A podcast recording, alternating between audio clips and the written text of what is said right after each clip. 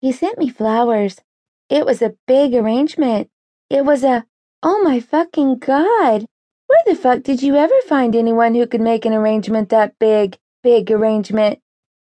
He sent them to me at work, and as I sat in my cubicle, fortunately on my 10 minute break, a flurry of flowers, streamers, balloons, and such made their way to my desk as though they were floating on air.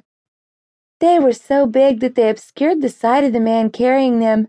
In fact, I didn't even see the delivery man until he got there and set them on my desk. Well, he tried to. It was too big, and he had to put them on the floor. The balloons floated above my head. The other girls smiled and acted like they were happy for me, when all of us knew they were jealous as hell. They had whomever they had. I had Brandon. I'd already decided on my Valentine's present for him, and it still scared the hell out of me.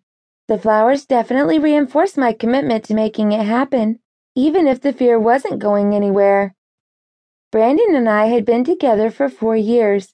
I knew that tonight he was going to ask me to marry him. I'd accidentally seen a text from the jeweler saying he could pick up the ring. I also knew that there had been one thing in our sex life he wanted that I hadn't given him,